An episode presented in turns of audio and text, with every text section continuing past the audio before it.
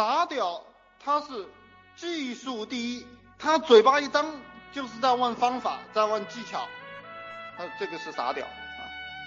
专业能力，他要他要求的是专业能力。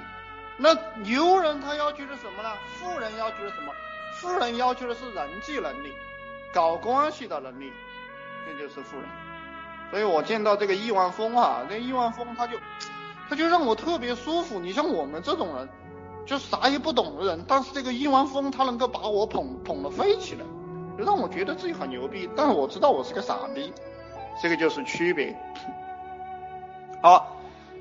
牛人关注两种知识，重中之重是营销知识，对不对？营销知识，所以说我也希望你们去关注这个营销知识。马云、史玉柱都是营销大神，都是超级大神，营销的超级大神。那么任正非不是营销的超级大神，任正非是组织建设的超级大神。所以说你们也可以去学这个组织建设啊。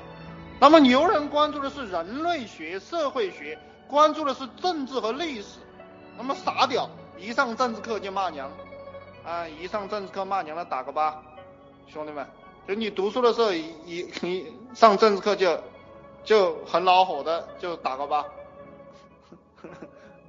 上历史课很恼火的打个七，上历史课很恼火的打个七，上政治课 很恼火的打个八，啊，我告诉你们啊。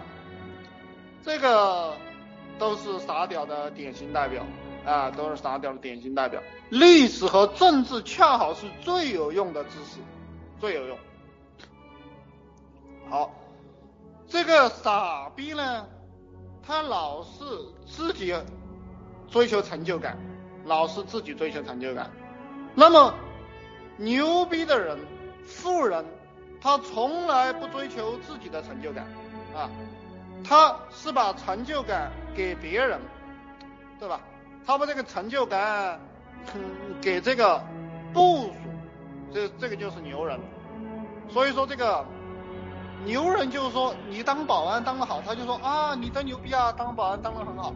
你扫地扫得好，他就说啊，你真牛逼啊，扫地扫得真好。啊，你在一个公司当前台当得好，啊，你真牛逼啊，当前台当得真好。那么你算账算得好啊，你真牛逼啊！你当会计当的真好，你当总经理当的好啊，你真牛逼啊！总经理当的真好，你当营销部经理当的好啊，你真牛逼啊！当营销部经理当的好。